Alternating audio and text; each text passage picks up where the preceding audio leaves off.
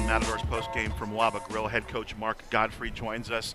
Uh, you're getting used to these, coach. These uh, these nail biters, these white knucklers here, especially at the Matadome. You got the job done, 70 to 68. Didn't look like it might be out of out of reach a couple times, but again, second time in a row, you guys face some adversity down the stretch and are able to finish off the ball game. Well, I thought it's a great win, and uh, and I, what I liked about it is it was a night where I didn't think we defended them very well, and I don't think we made a lot of shots that, that we normally make. You know, we, we had a lot of good looks, couldn't make shots, but you still find a way to win. I think that's a sign of a team that's growing up. I think there were maybe times earlier in the year when those combinations would have happened, probably wouldn't have found a way to win, and now you do. And obviously Terrell just made a great shot there on the last play, and – uh, and I think Kaba did a great job. His four block shots in the second half were, were pivotal. I thought they were key, gave us great minutes. But uh, their big kid, boy, McCray, 25, had a heck of a night, and he was a load down there, hard for us to, to defend him. But uh, good win for us overall. Uh, take me through that last play. Eight seconds to play. You guys have the ball. It's a tie ball game. Uh, what what goes on in the huddle there? Obviously, it was a design play out of the timeout. Well, it's a little play we run on the baseline, but the, the, the one thing you got to get out of there is is one, you got to hopefully get a good shot, and two, if in fact you get fouled, you got to have a foul shooter that can go to the line and make them. And so, you know, Terrell was obviously the guy, and uh, he came off a screen there with uh, Kaba and just created one and, and did a heck of a job.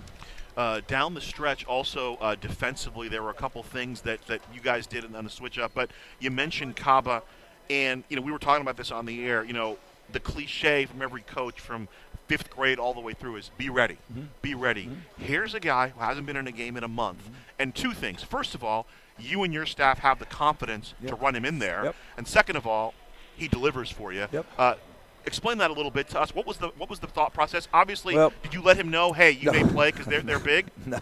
Okay. So first of all, the, the first game we played with Riverside down there, that we were in the same predicament. That mm-hmm. those two guys are so big, right. and you know Jared right now physically is a little bit slight, maybe not not strong enough yet. Allen just needs to eat some more pancakes. He does, yeah. and uh, you know so it's hard for him. He's a little bit defenseless. Ron Artest is much smaller. He's only about six seven, six eight, and then you know Michael struggled a little bit. So you know really with Kaba, Kaba played in the first game with Riverside, and I thought gave us good minutes down there, and. Uh, you know, I thought, you know, in the second half, you know, we struggled to guard the big boy in there. And here's the here's the dilemma you have. You, when the ball goes into him, to, to McCallum, there's such good shooters on the perimeter. you right. got to stay attached, and it gives that post player a one-on-one opportunity. So we felt like with uh, Kaba, he had some size and strength, and maybe he could – you know, neutralize him a little bit. And then I thought, you know, the four block shots were just, like I said, very, very huge for our team. I mean, it's a great stat line, but they came at, at times when you guys needed a little bit of, yep. of, of, energy, and he gave it to you. Yep, yep. Um, you know, we could talk about Lamine every week, but what was amazing to me in the second half, he missed some easy shots, yep. but he was relentless. Yeah, he, he just was. kept coming back. He was, and uh, 22 and 12, and, and we take that for granted, like that's a you know yeah. bad night, and that's still a pretty good night. And and again, out of his, you know, he missed 13 shots, but I boy, four or five of those were great shots. I thought that he he's got to take and normally would make. So, uh, you know, again, our team found a way to kind of overcome, you know, him missing some shots. Terrell had a couple stretches where he missed a few pretty good ones. Um, and uh, we were able to win a game. Well, the, well, I got I got a burning question, Coach. Uh, you know, you you've known Coach Herrick for a long time, and when you were assistant coach, uh, did you ever get a technical foul call? I never did. So what would happen if I, that, I just want to know I what would happen the, if that did if you got a technical? I told our team there was a lot of things we had to overcome. One of them was the assistant coach getting technical. I, but, hey, uh, coach. the only the, thing I will record. say, uh huh. What's that? I, I, left that alone for the record. That's no, no, no. I know coach. Coach is a good guy. There's no, no way I was good. No, no. and, and the only thing sometimes you want officials to do is, is as the head coach, you can always come talk to me and I'll get everybody settled down. But you know, it, it's part of it. And uh, Coach Herrick's coached a lot of games and, uh, you know, won a lot of games. So uh, we're going to give him that one.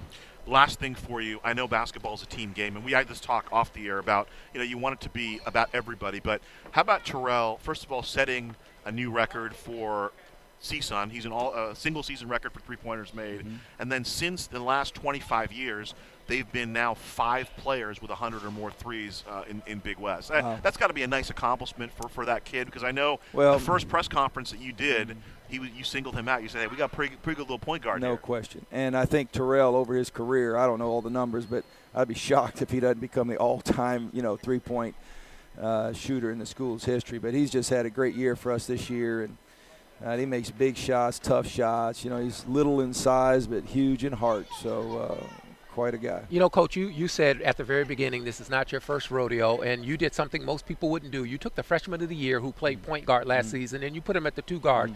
I guess you, this isn't your first rodeo. You knew that there was something special about this young man, didn't you? Well, uh, number one, he's such a good shooter, and uh, you know we liked Darius and even Elijah early in the fall, and so the const- the, the idea was to see if we can get him as many shots as we can. I think he's the best three-point shooter in the league. Uh, I wouldn't have anybody else take a three if it counted and had to had to make it more than him. And I've coached some pretty good shooters, and uh, he's up there with all the ones I've coached. All right, Coach. Congratulations. Thank you. Thanks to you Thank on the plane. That's Mark Gottfried joining us. We'll step aside to come back with the man of the hour. Mamadou Kaba joins us on the post game. 70 to 68. The Matadors with the win over Riverside here tonight at the Matadome. Back with more after this.